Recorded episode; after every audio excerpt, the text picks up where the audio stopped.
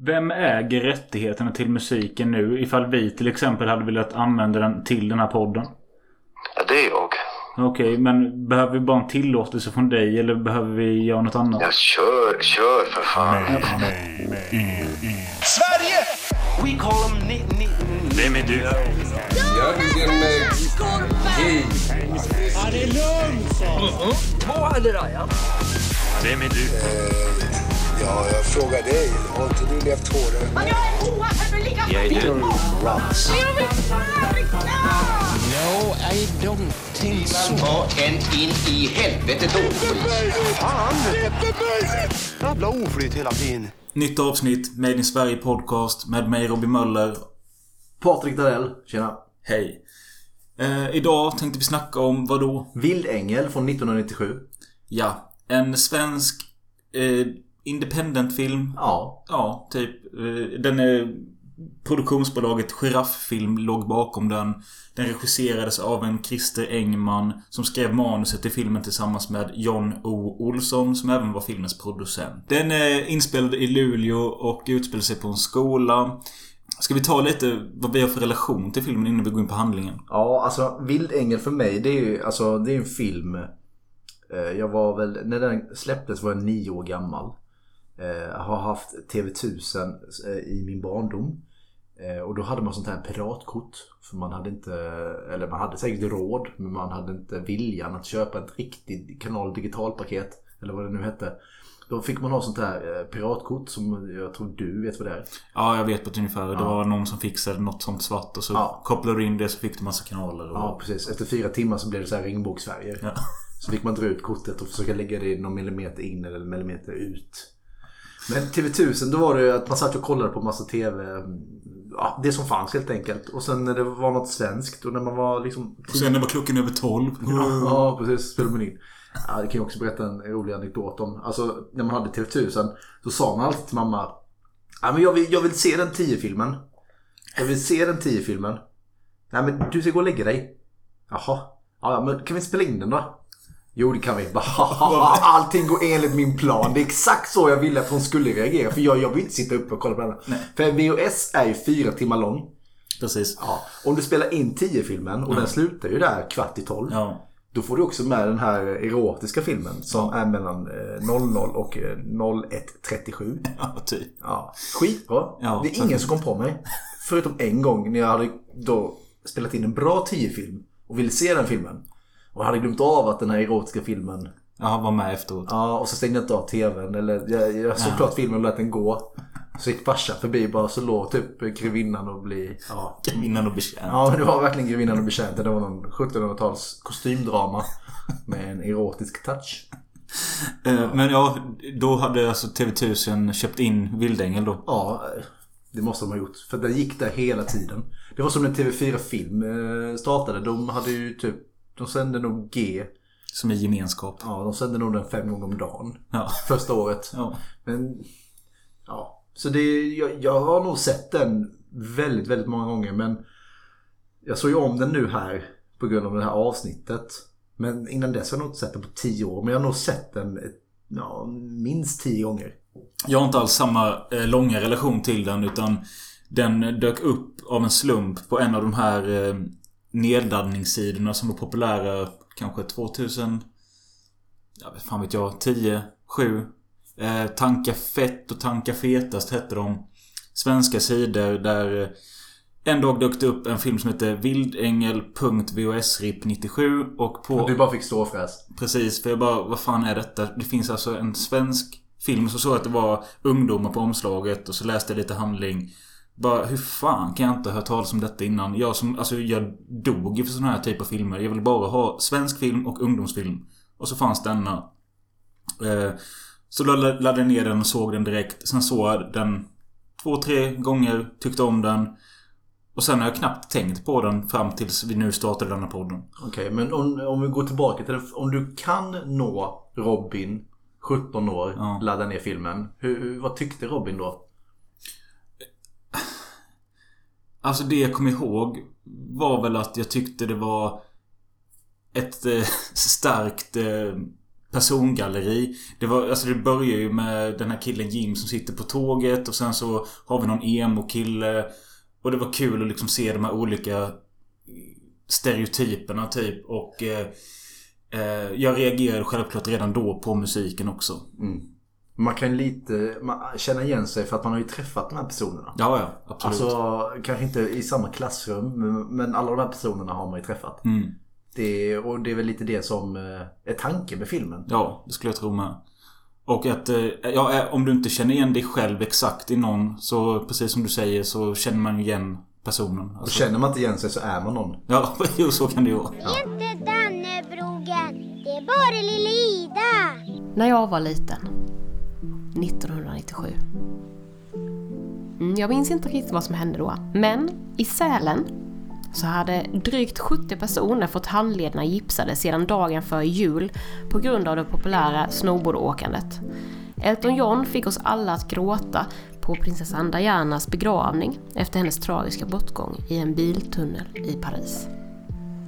Och bara några dagar innan Mike Tyson bet örat av sin boxningskarriär så hoppade allas våran Ted Gärdestad framför tåget i Sollentuna.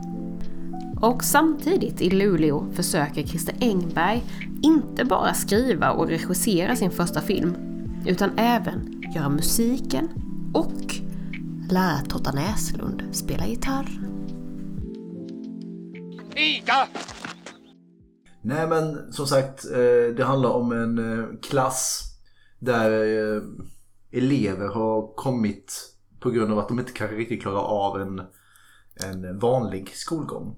Och här är det ingen eh, rent teoretiskt, här får man jobba lite kreativt. Det handlar mycket om musik och teater och eh, de ska ju sätta upp någon form av eh, Pjäs. en pjäs helt Ja. enkelt. Det är ju en samling olika ungdomar och alla har lite olika problem. De, vissa är kanske bråkstakar, andra har koncentra- koncentrationssvårigheter. Eh, några har problem hemma. Det är liksom, ja. Nyckeln är Jim. Man får ju följa Jim. Eh, Och sen eh, går det ut att man får lära känna alla andra i klassen. Eh, Men det börjar med att han kom, han, Ja, precis. Ja. Förlåt. Nej, han kommer ju från Stockholm med tåget. Med en mor som jag tror är hans biologiska mor. Ja. Alltså han kommer ju från Stockholm till Luleå enbart för att de kan inte ha kvar han i sin vanliga Nej, skola. och han klarar inte av det. Nej. Och, eh, och så kommer han till den här klassen och så finns det ju motpolen där som eh, kanske är eh, Jims Nemesis. nemesis, eller som är mest lik Jim, det är ju den här karaktären Reijo. Som äger den här klassen rent. Han har väl, ja, han är den tuffaste av de tuffaste. Ja. Ja. Och så har de en väldigt eh, speciell lärare vid namn Conny. Som försöker hålla igång allting. Och han har, han har en väldigt speciell pedagogik. Eh, Han är ju en sån lärare som vill vara ett med kidsen. Liksom vara på deras nivå. Så, så uppfattar jag det i alla fall. Liksom att han är, ingen, den- han är inte den typiska stränga läraren. Utan han är en polare som... Ja, typ. Jag heter Christer Engberg, jag är manusförfattare och regissör och skrivit musiken till filmen Vildängel. Jo, det var så att jag, jag jobbade ju väldigt mycket med teater. Och jag, jag jobbade med ungdomar som inte mådde så bra på den tiden. Jag, ansåg att teater var ett verktyg för de här ungdomarna att börja uppskatta sig själv igen. Att få en applåd betyder någonting stort. Okej. Så, du- så, så du var lite av Conny då kanske? I filmen? Det är faktiskt så att Conny är baserad på mig Ja, okej. Okej. och mina, och mina brister. Ja. och, nej, men eh, så att, och då kom John Olsson och Aneta Fagerström Olsson till Luleå och såg mina föreställningar. Bland annat en föreställning som heter Silverfisken på Norrbottens teater med dessa ungdomar. Och blev, de blev så djupt berörda att de frågade mig om inte jag kunde skriva ner en massa upplevelser jag hade varit med om. Okej. Och det, så jag skrev, vad var det, 40 novell, korta noveller. Och eh, sen lämnade jag den till dem och tänkte inte mer på det. Så sen kommer John plötsligt en, en dag och säger, vill du inte regissera en film? Av, av det här att vi, skriver, att vi skriver ett manus och så, och så regisserar du filmen och skriver musiken. Nej men så jag, jag är inte filmregissör, jag har väl fan. och, så, och så blev det så. Så, så de här novellerna blev nästan ett manus kan man säga då? Ja, de, de användes till att bygga upp manuset. Ja. Va, hur gick det till att få de andra lite mer etablerade skådisarna till filmen? Alltså jag tänker på Göran Forsmark och... Eh, vilka Ja? Göran och jag är, är gamla vänner. Okej. Eller, eller sorry var hans minne, han är död nu. Ja, Men vi är gamla vänner. Och eh, Fredrik träffade jag på teatern. Eh, Ann-Sofie fixade och eh, de andra fixade eh, Agneta och John på Giraffilm. Men det roliga är också att Fredrik Gunnarsson då som spelar Conny eh, och Marianne Mörk och då, de är ju folkkära idag. Men det här var ju bland de första de gjorde, i alla fall Fredrik Gunnarsson. Ja, det var det, var bland det, det var det första han gjorde på, på eh, film. Ja. Vet du varför jag valde honom? Nej. Han går som jag. Han hade samma gångstil som dig. Ja, är så fånigt. Jag satt i, i, i fikarummet på Norrbottensteatern så kom han och gick, Fredrik. Det var precis då var jag på jakt efter någon som kunde spela mig då, eller mitt, mitt alter ego. Ja. Och, så, och så ser jag, och han går ju som jag. Han ska ha. Ja, Men ibland, ibland eh, behövs det bara det lilla kanske. Ja, nej, men det, den där lilla igenkänningen, han har samma lunkande stil som jag. Det som eh, är väldigt speciellt just med denna filmen, en ungdomsfilm, det är som sagt att det är en, den är självbiografisk. Och de här eh, skådespelarna som spelar de här karaktärerna i filmen, Det är ju inga skådespelare. de är inga skådespelare. Och den här klassen finns ju på riktigt. Ja, precis. Som, alltså, och Conny fanns på riktigt och finns på riktigt. Och, och det är, de spelar ju sig själva, Ja, helt i enkelt. princip. Och... eh, nej men det är ju en samling eh, amatörskådisar som går den här eh, rosteriet-utbildningen på riktigt. Som har fått roller i filmen. Så de spelar i princip sig själva med lite twistar. Eh, jag kan läsa upp rollistan. Vi har Nina Morin som spelar Linda. Vem av dem är Linda? Linda är ju den där blonda söta tjejen. Om inte jag helt missminner mig. Patrik Johansson spelar Reijo. Lotta Högberg spelar Nadja. Som är Reios flickvän. Martin Wikström spelar Viktor. Som är den lite tankspridda mannen med trenchcoat. Som inte riktigt kan fylla ut den. Lotta Örnrid spelar Katja. Hon som gillar Viktor.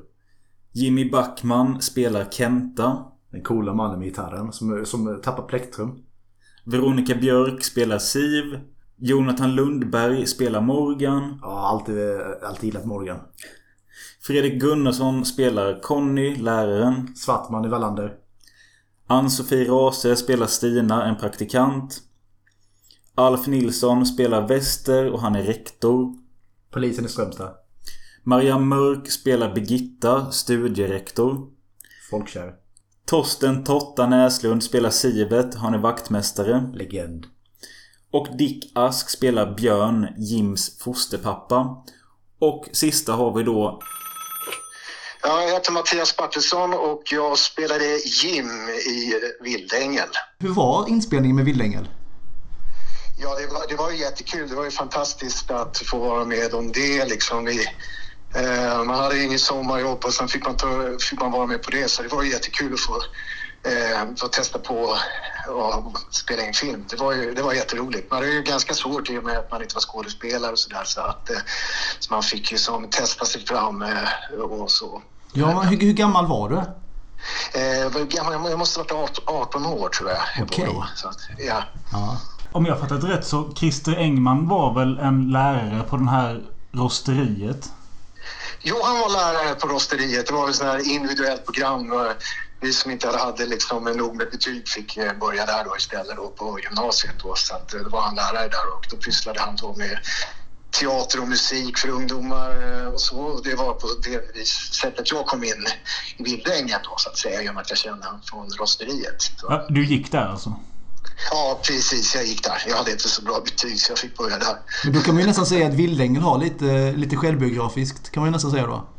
Ja, men absolut var det det. Självklart Ja. var det både våra roller, många och eh, eh, vad heter det med skolan där. Och, så att det fanns mycket hämt, hämtat därifrån. Så. Där nere på gatan, där dansar en tok. Fast tanken är yvig, är hjärtat så klokt. Och vid hans sida, där skrattar zone. Oh, she's gonna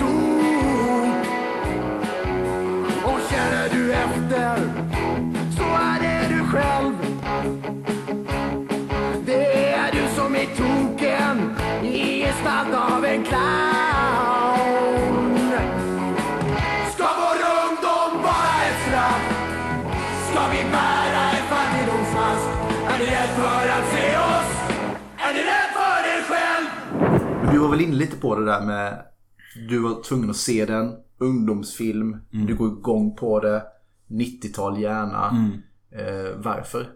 Varför har du en dragning åt det? Nej men det är ju alltså när man är uppvuxen med de här Hippie fucking Åmål, Stockholmsnatt, 13 november, Sökarna.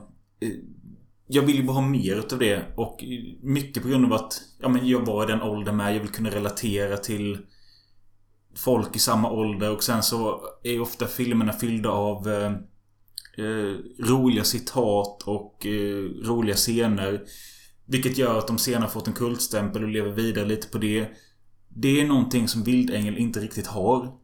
För om man jämför dem med de filmerna jag nyss nämnde så Känner nog fler folk till dem jag nämnde än Vildängel och om det beror på att den inte har, att den är lite mer seriös. Den är inte tramsig.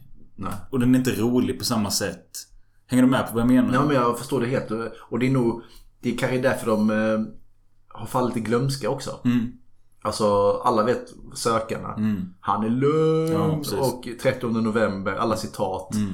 Eh, just det citatfilmen. Den här, den här eh, filmen har inget Nej, han precis. är lugn Nej. moment eller liknande. Detta är ju mer en berättelse. Alltså hur, hur, hur det såg ut helt enkelt. Det, det, det är taget ur verkligheten. Mm. Men ja, och det, den lever kvar i vissa folks minnen som såg den förr. Men det är ju ingen film som dyker upp till ytan på roliga TikTok-klipp eller något sånt som Nej. de andra filmerna vi nämnde kan göra. Precis. För det finns liksom inget sånt klippa ut det här roliga segmentet. Nej. Det, jo, den har ju i och för sig det när det kommer till musiken men Mm. inte när det kommer till roliga scener. Precis. Ehm, och med det sagt kanske man kan... Alltså... Det kanske är positivt för filmen att det är en ganska seriös film utan trams. För säg vad man vill att man kommer ihåg Han är lugn och sånt men... Sökande och sånt kanske inte ses på som en kvalitetsfilm. Nej. Ehm, jag vet inte. Nej. Detta är ju mer en seriös ungdomsfilm. Ja. Och jag kan inte riktigt komma på någon annan heller som har gjorts. Förutom att det har varit lite mer... Men många av dem, alltså om vi backar tillbaka ännu mer GS med gemenskap och sånt här. De är ju gjorda för att vara seriösa men så har det blivit trams på vägen. Alltså det, Ja. det har inte åldrats med värdighet och liksom Magnus Ugglas karaktär har liksom blivit ett, en meme kan man säga. Ja. Ja, men, men, men, men lite så att de har tryckt in en sån karaktär Ja. i de här filmerna kanske. Ja, jo. Torsten Flink i Sökarna. Ja. Du har Magnus Uggla i G som gemenskap. Alltså du har Jonas Karlsson i 13 november. Jag vet Ja. inte. Alltså, Ja, nej, lite sköna citat. Mm. Här finns inte de eh, karaktärerna. Nej. Och därav är det mer bara en i, andras ögon sett en mellanmjölk. Ja, en precis. film helt enkelt. Ja, från 1997. precis. Ja. Det är väldigt svårt att få tag i filmen. Den ligger ute på Youtube. Den har släppts på VHS och på DVD. Men jag har snackat med en, eh, en kille som sysslar med eh, svåråtkomliga DVD-utgåvor. Och Vildängel är en av de mest svåröverkomliga. Han har sett den två gånger sedan 2009. Eh, n- alltså den släpptes bara en liten... Eh, Jag tror DVD-upplagan var väldigt liten. Ja, okej. Ni har inga planer på att släppa den på nytt eller det är inte du som sköter det eller? Det... Nej, det är Giraffilm. Okej. Så då får man eh, skriva till dem och gnälla lite? Ja, det får du gärna göra. Ja. Men sen tycker jag det är synd också att den har inte repriserats på TV heller vad jag kan veta att de senaste åren i alla fall. Ja, den gick väl på någon av de här filmkanalerna ett tag. Ja. Kort ögonblick. Men eh, mer ve- vet jag inte. Nej, Det hade ju varit en bra film egentligen för SVT att ha. Alltså, alltså på öppet arkiv eller någonting sånt. Eh, Det, ja, det skulle vara jättekul för jag tycker ändå att det är en liten tidsspegel över när, när filmen nådde Norrbotten. För Norrbotten var ju ganska eh, nytt som film, filmland så att säga Ja. under den tiden. Vi filmade, valde att filma på Luleås fulaste platser bara för att jag tycker att de är de vackraste. Nej men man, man, man vill ju för... Du kommer du från Luleå? Jag, jag är från Luleå. Ja. Ja men då förstår man. Då vill man, ju- då vill man ju också visa upp sin, sin, sin eh, älskade stad såklart. Ja, och den, eh, jag ville visa skärmen bakom. Favoritkaraktär Robin? Har du någon, eh, alltså, har du någon som sticker ut?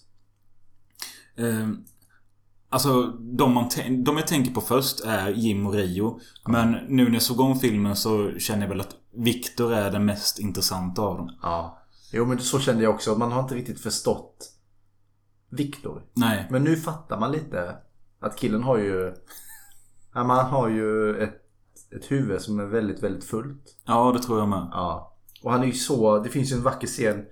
Hans pappa som heter... Så, så, ja, jag vet inte vad han heter. Men han spelas av Göran Forsmark va? Mm. Ja. Eh, legendarisk skådespelare. Eh, Bland annat Jägarna. Precis, och eh, annat väldigt bra. Ehm, Det finns en eh, väldigt, väldigt bra scen och jag, jag har aldrig riktigt blivit klok på om, om det är hans pappa. Men nu fattar jag att det är det. Ja. Jag trodde att det kan vara någon form av förmyndare eller någonting sånt. Mm. Men han sitter på en krog med sin far och, och han är så stolt för att han har just fått en eh, eh, han har ju fått en eh, tillgivelse av en karaktär i den här pjäsen då som filmen handlar om att de ska sätta upp.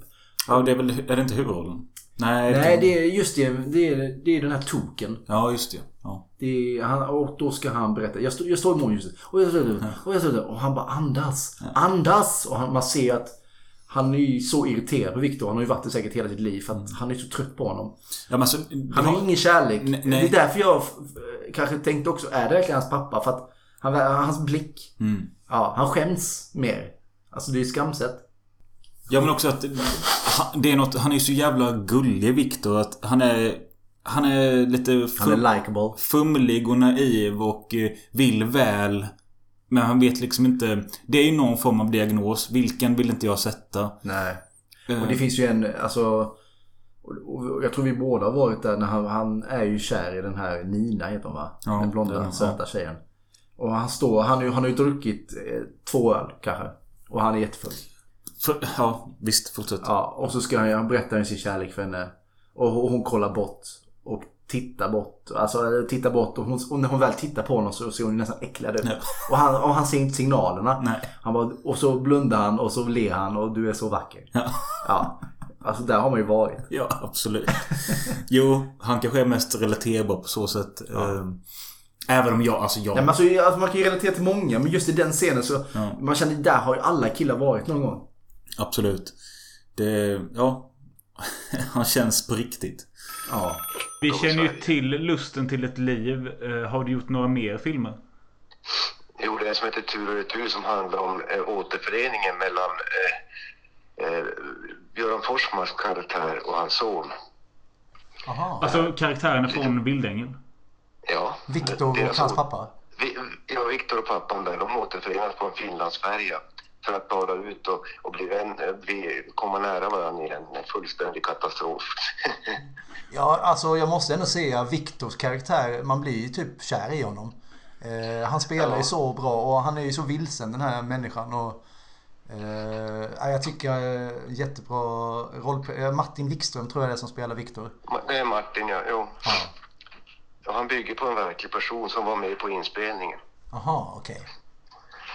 Som hjälpte till på inspelningen som jag hade som elev då. Och det är rakt av kan jag säga. Om vi pratar favoritscener Robin, har du någon speciell? Eh, Det jag tänker på först är eh, den här scenen eh, eh, när de har en liten strandfest. Det är då Viktor förklarar sin kärlek. Precis. Och det grundar sig egentligen bara i att jag tycker det är mysigt att se dem utanför skolan. Att de, även om det kanske är tjafs och skit i klassrummet ibland eller på scenen när de sätter upp sin pjäs. Så där är de liksom ändå ihop och ska festa tillsammans. De ser inte ut att dricka jättemycket. De har väl några folköl och sånt. Och det känns som en mysig stund på stranden som man själv har varit med om också. Och likadant det här då när Rio börjar bli full och sticker ut på stan och de sticker och kollar på Strata. Ja, Connys band spelar ju i stan ja, och de går in där. Allt det här gillar jag när de är ut, utanför skolan. Ja.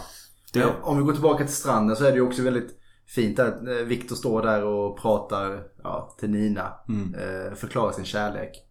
Och så kommer det några andra.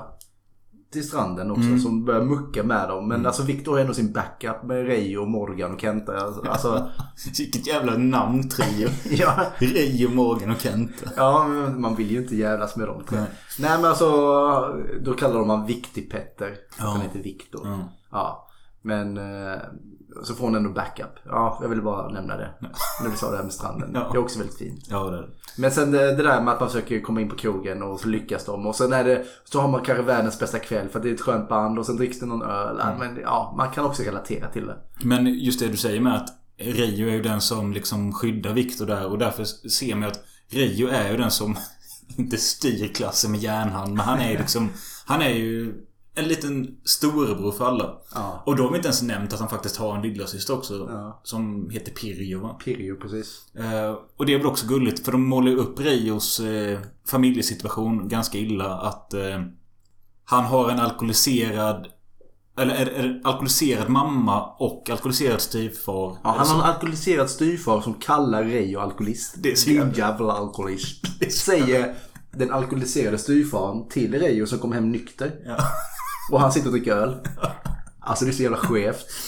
Eh, Och mamman är glad för hon har fått någon klänning va? ja, så är det kanske. Ja. Men man förstår ju att deras familjesituation är inte så bra och eh, han är ju liksom Han är ledaren för sin klass och han är ju också Eller han är väl alfahanen kan man väl säga då. Så kan man säga. Eh, Men han är ju även en extra pappa till sin lillasyster Pirjo. Alltså då märker man liksom att han... eh, Han är ju en, go- han är ju en godhjärtad pojk. Ja, men han har huvudet på sned. Ja, Alltså visst han är lite han, ah, han är inte överaggressiv eller så men han han han, ehm, Han tar ingen skit. han tar ingen skit men han hjälper ju och, sin, och sen skiter det väl sig med den här styvfarsan. Ja.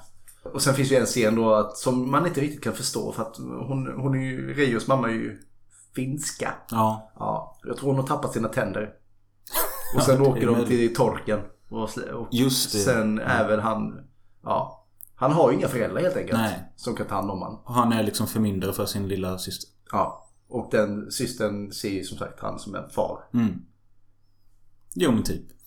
Men har du någon scen som du tycker inneberseglar iväg för mycket? Ja men vi har ju ändå selat in på Reijo och, och rent filmiskt så tycker jag det finns en stark, då, då hoppar vi ändå lite längre fram i filmen. Alltså det är när, det är när Conny och Reijo har ju bråkat något överjävligt på scenen.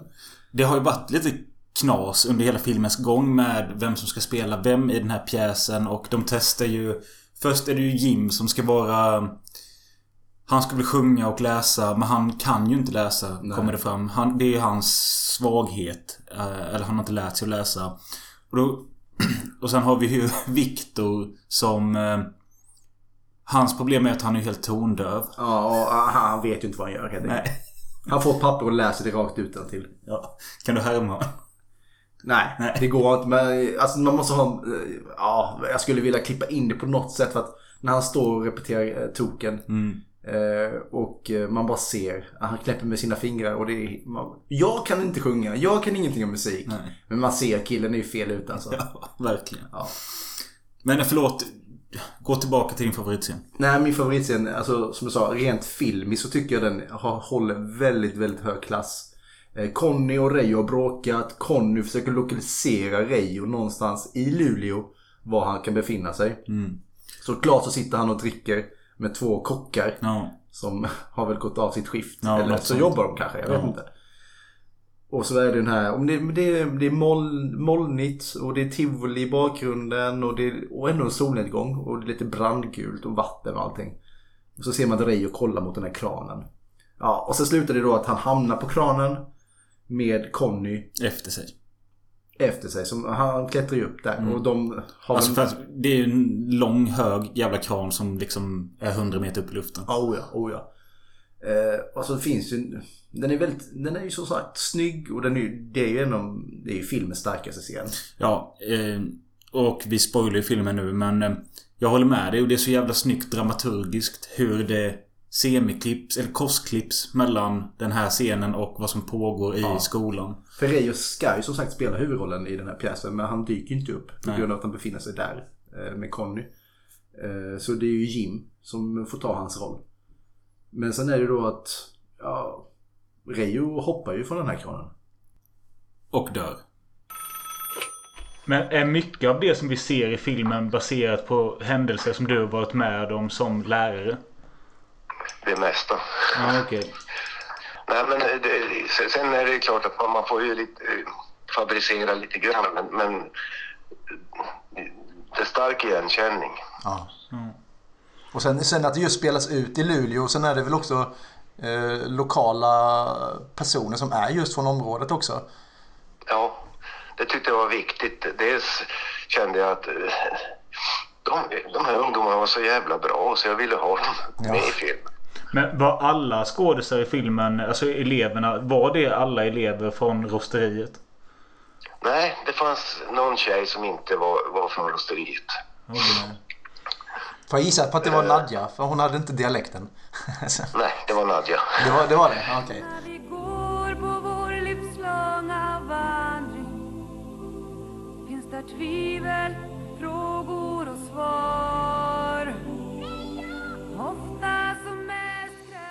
Men får man fråga, kanske en känslig fråga, men har du varit, upplevt något liknande som det som sker med Rio i filmen? Ja, det har jag gjort. Okej. Du har det? Okej.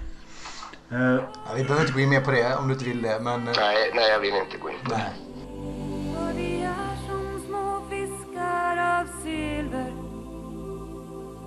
som dröjt oss kvar här hos er Man säger att tala är silver Man säger att tiga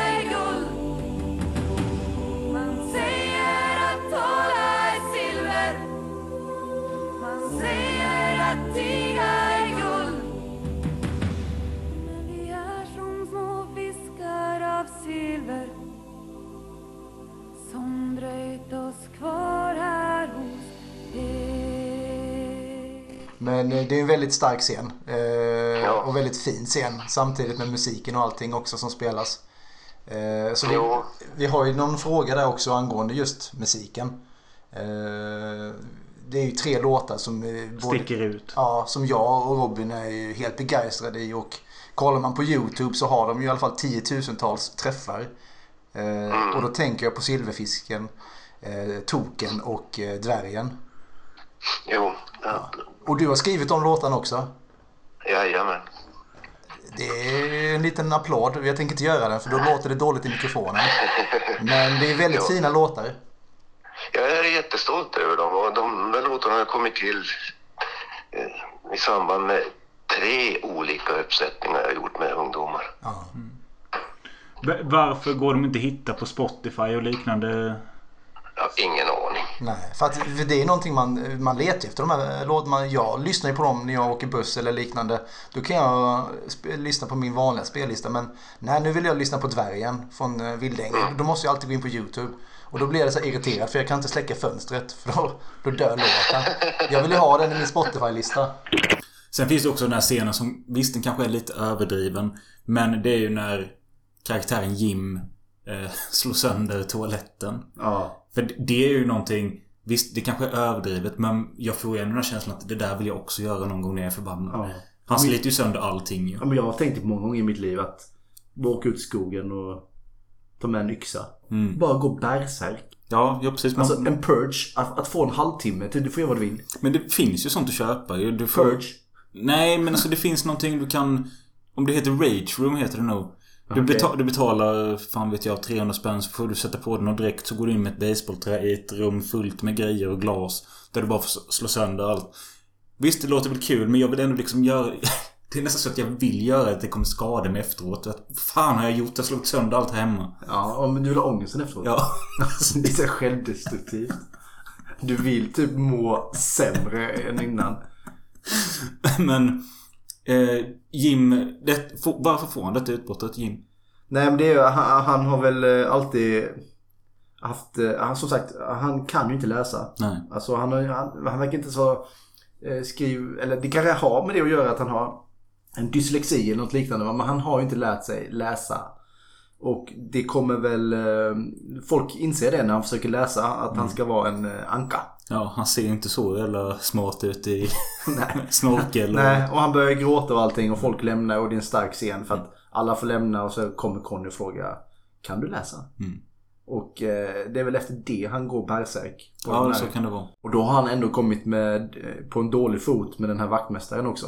Som spelas av? Totta Näslund. Mm. Eh, eftersom att det var inte hans fimp. Nej, just det. Som han skulle plocka upp. Eh, och sen när han då slår sönder den här eh, Toaletten. toaletten så öppnar väl Totta eh, Sivet som han spelar, vaktmästaren, upp dörren och han ser väldigt sympatisk ut. Och han får, då blir det någon form av klick. Ja. Jag gjorde också så Ja. tidigt 70-tal. Ja, precis. Jag var iväg på turné. Kan du någonting om Totta Näslund? Eh, nej, jag tror han har gjort en låt som heter Sex fot under. Och det är liksom där Nemo ska bli begravd. Eh, Ja, Six feet under. Precis, fast på svenska då. Och det är för att en bekant gubbe sa till mig en gång att den ska jag spela på min begravning. Okej. Ehm, Har han dött? nej. Ehm, så det, annars kan jag nog inte nämna någon annan låt med han. Jag vet han körde lite munspel va? Ja men precis. Eh, alltså han, han, är ju, han är ju legendarisk i musikbranschen. Eh. Totta Näslund har man alltid. Åh, Ja, åh, åh. Totta. Ja, åh. Totta. Men jag ju, kan lika väl säga det att jag har inte hört någonting direkt. Eh, För så- mig är han lite typ samma figur som Pugh Rogefeldt. Ja. De är typ på samma nivå för mig. Jag kan dock nämna typ två, tre låtar Pugh. Men... Ja, men han är, han är som sagt han är, han är en av eh, medlemmarna i Nationalteatern. Ja, det var också en nyhet för mig. För Nationalteatern för mig har alltid varit, ja det är Ulf Dageby och det är... Eh, vad heter han? Eh, Det, det är ju inget, det är inget, visst det är ju ett band och allting sånt men alltså Sven Wollter har varit med i, i det och eh, Brand, Lasse Brandeby har också varit med i det. Alltså i själva tältprojektet. Ja. Det är en del av Nationalteatern. Så att det är ju många, det är ju vänsterrörelsen i Göteborg, Mm. Göteborgsområdet oftast. Som, eh, det är ju jättemånga som varit med. Eh, Du har ju ICA-Stig. Har ju ja, jo, det var han jag tänkte på. Ja. ja. Vad heter han? Eh, Mo- Mosesson. Hans Mosesson. Precis.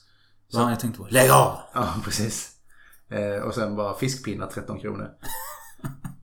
Nej men, snacka om att sälja ut sig. Ja, verkligen.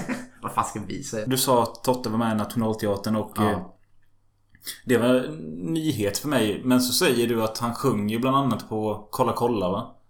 Nej, jag trodde ju det tills du sa att det inte är det. Men jag vill tro att det är... Eh, Totta som Totta. Vi måste, vem fan är Sillstrypan? En av dessa var Sillstrypan. Ja, det är, det är Ulf Dageby som är Sillstrypan. Ja, men det är nog inte Totta som sjunger på Kolla kolla. Det är nog Ulf Dageby. Men det är ju den här eh, Om bara min älskade väntar. Men bara om min älskade väntar. Ja, men det är väl också en Bob Dylan-cover. Det är det nog. Jag tror det.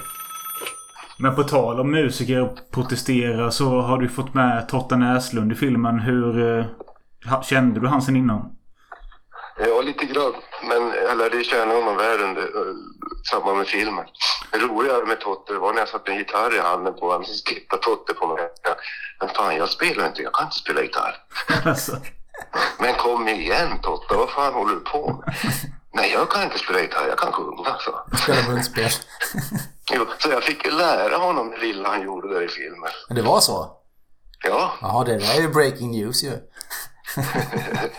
Nej men för det, Totta är ju en, leg- en legendar i musikbranschen ju. Så du, och han, vad jag vet så har inte han gjort så mycket annat på film. nej. Och han, jag tyckte han var, hans ansikte så grymt. Ja men verkligen, han är lite, väldigt baskt utseende. Ja, men, men, men enorm kärlek. Ja.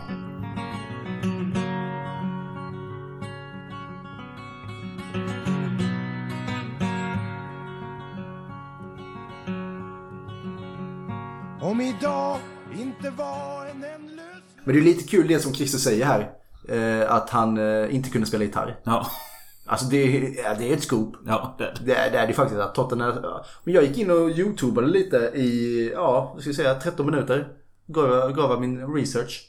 Jag hittade inget rörliga, rörligt material på Totta spela gitarr.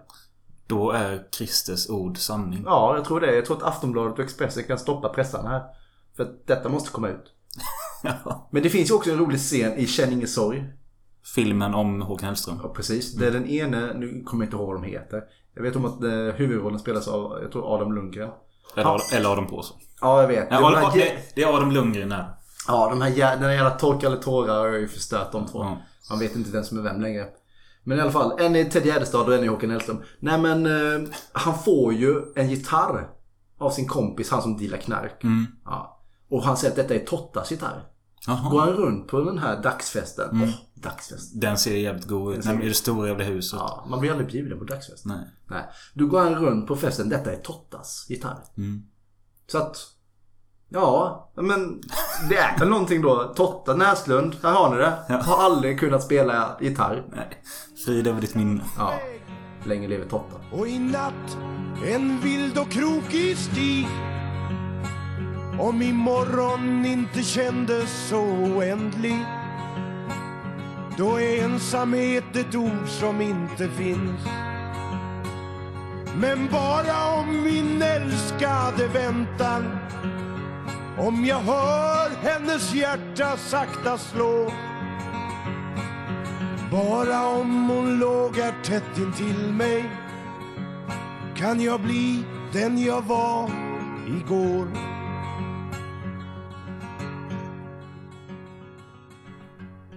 Nu har vi sett om den i vuxen, vuxen ålder. Mm. Och det var ett tag sedan vi såg den. Ja. Ja, alltså jag tyckte det var kul att se om den. Sen får man ju ändå säga, det är en amatörfilm gjord för 25 plus år sedan. Jag tycker inte den är fantastisk. Den har några jättebra scener. Och sen har den ju de här musikstyckena som fortfarande håller väldigt bra. Väldigt bra. Tio år sedan minst sedan jag såg den. Och man blir, man blir ju lite besviken. För att man målar alltid, det är alltid finare kvalitet och eh, det går fortare i huvudet. Men visst, det är ändå en timme och 30 minuter som ska avhandlas. Och då har vi inte ens nämnt att den finns ju att se på YouTube. Precis, det är ganska mm, uppdelad i två delar. Ganska taskig kvalle ibland. Mm. Eh, Den är ju som sagt inte värd att ligga på YouTube. Den ska ju ligga på ett öppet arkiv. Ja. Eller, ja, någonstans. Den ska ju Mm. finnas. More vet jag om har väldigt mycket svenska filmer och annat. Där ska den bara ligga liksom. Ja. Men...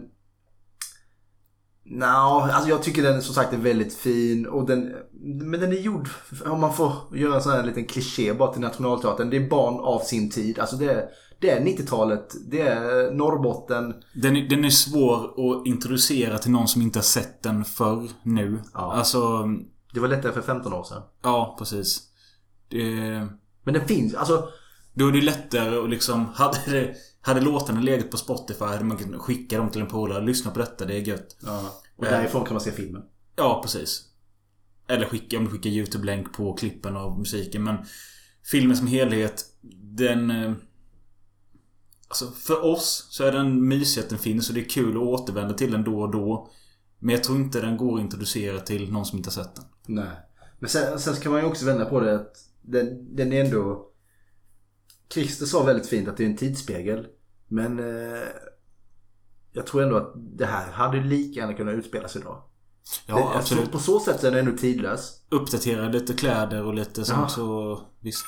Ja, verkligen. Det skrev en kille för mig på, eh, han kontaktade mig på internet för någon, någon, det var en månad sedan ungefär och frågade om det fanns några kläder som man kunde köpa kvar.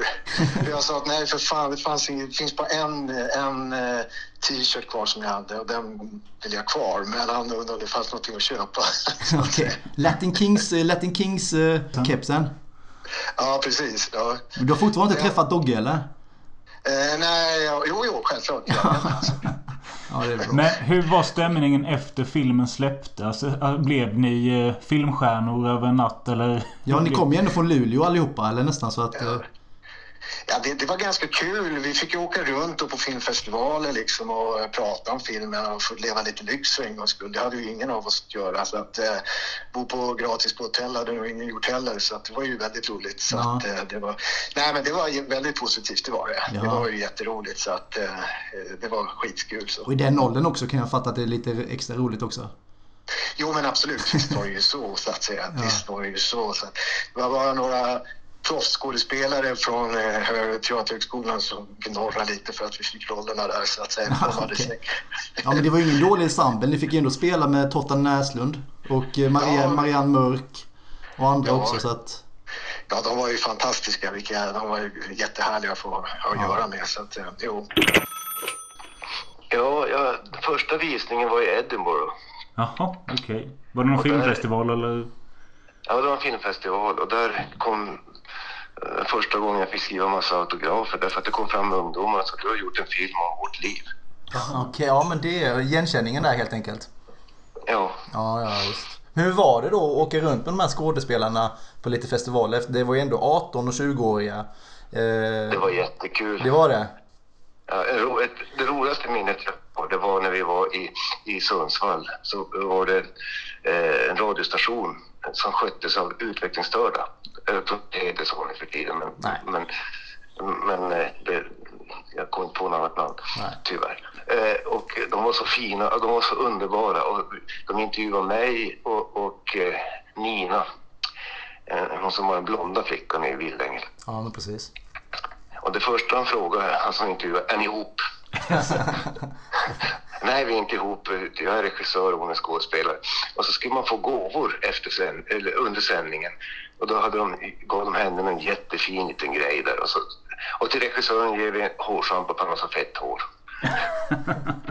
jag tyckte det var underbart. Sånt gillar jag. Men du Christer, jag tänkte bara kolla med dig. Vad gör du idag? Idag gör jag... Jag, jag, jag har börjat trapp, trappa ner. Jag är 66 år gammal så att jag börjar trappa ner. Jag är barberare. Hör och häpna. Okej, är du utbildad barberare sen innan eller? Jag är, jag är utbildad barberare. Jag utbildade mig för tio år sedan för att jag, jag ville ha någonting att koppla av med när jag inte var ute och regisserade. Men, och sen är jag, mu- är jag musiker naturligtvis. Och sen skriver jag lite grann manus och sånt där. Det var allt vi hade för idag. Eh, hoppas eh, ni tyckte det var kul att lyssna lite på vårt snack om vildängel. Eh, Och speciellt tack till Christer och Mattias som eh, ställde upp. Absolut skitschysst. Och på så kort varsel också. Kanon. Ja, det Eh, var faktiskt bara en spontan ringning. Ja. Och vem vet, eh, även fast vi sa att den kanske inte går att introducera till nya lyssnare idag, eller nya tittare. Så kanske någon som känner att äh, men jag är fan sugen på en okänd 90-talare. Då finns den på YouTube och eh, ge den en chans i sådana fall. Ja. Tack så mycket Christer Engberg och tack så mycket Mattias Battelsson. Han heter ju det! Han heter ju Battelsson. Han heter ju det!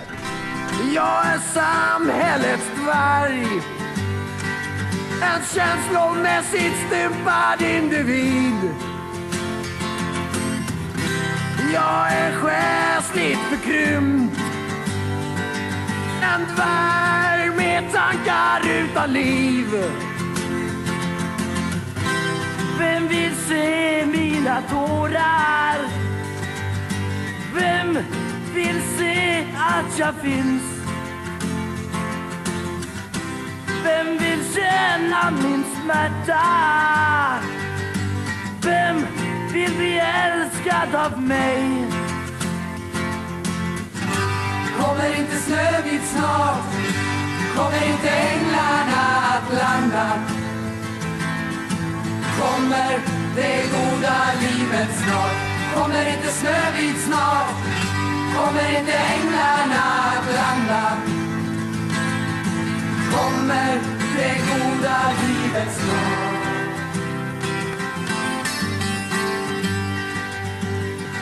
Vem kan förstå mitt kaos? Vem kan se mig här? Vem kan göra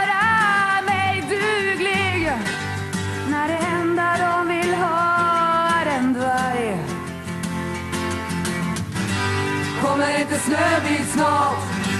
Kommer inte änglarna att landa? Kommer det goda livet snart? Kommer inte Snövit snart? Kommer inte änglarna att landa? Nej men alltså, Bat- han heter ju... vad- Okej, uttala det jävla namnet då. Bartelsson. Ja. Bartelsson. Vad fan. Tack för att ni lyssnade på oss. Hejdå. Fan, kan man inte bara heta Bertelsson?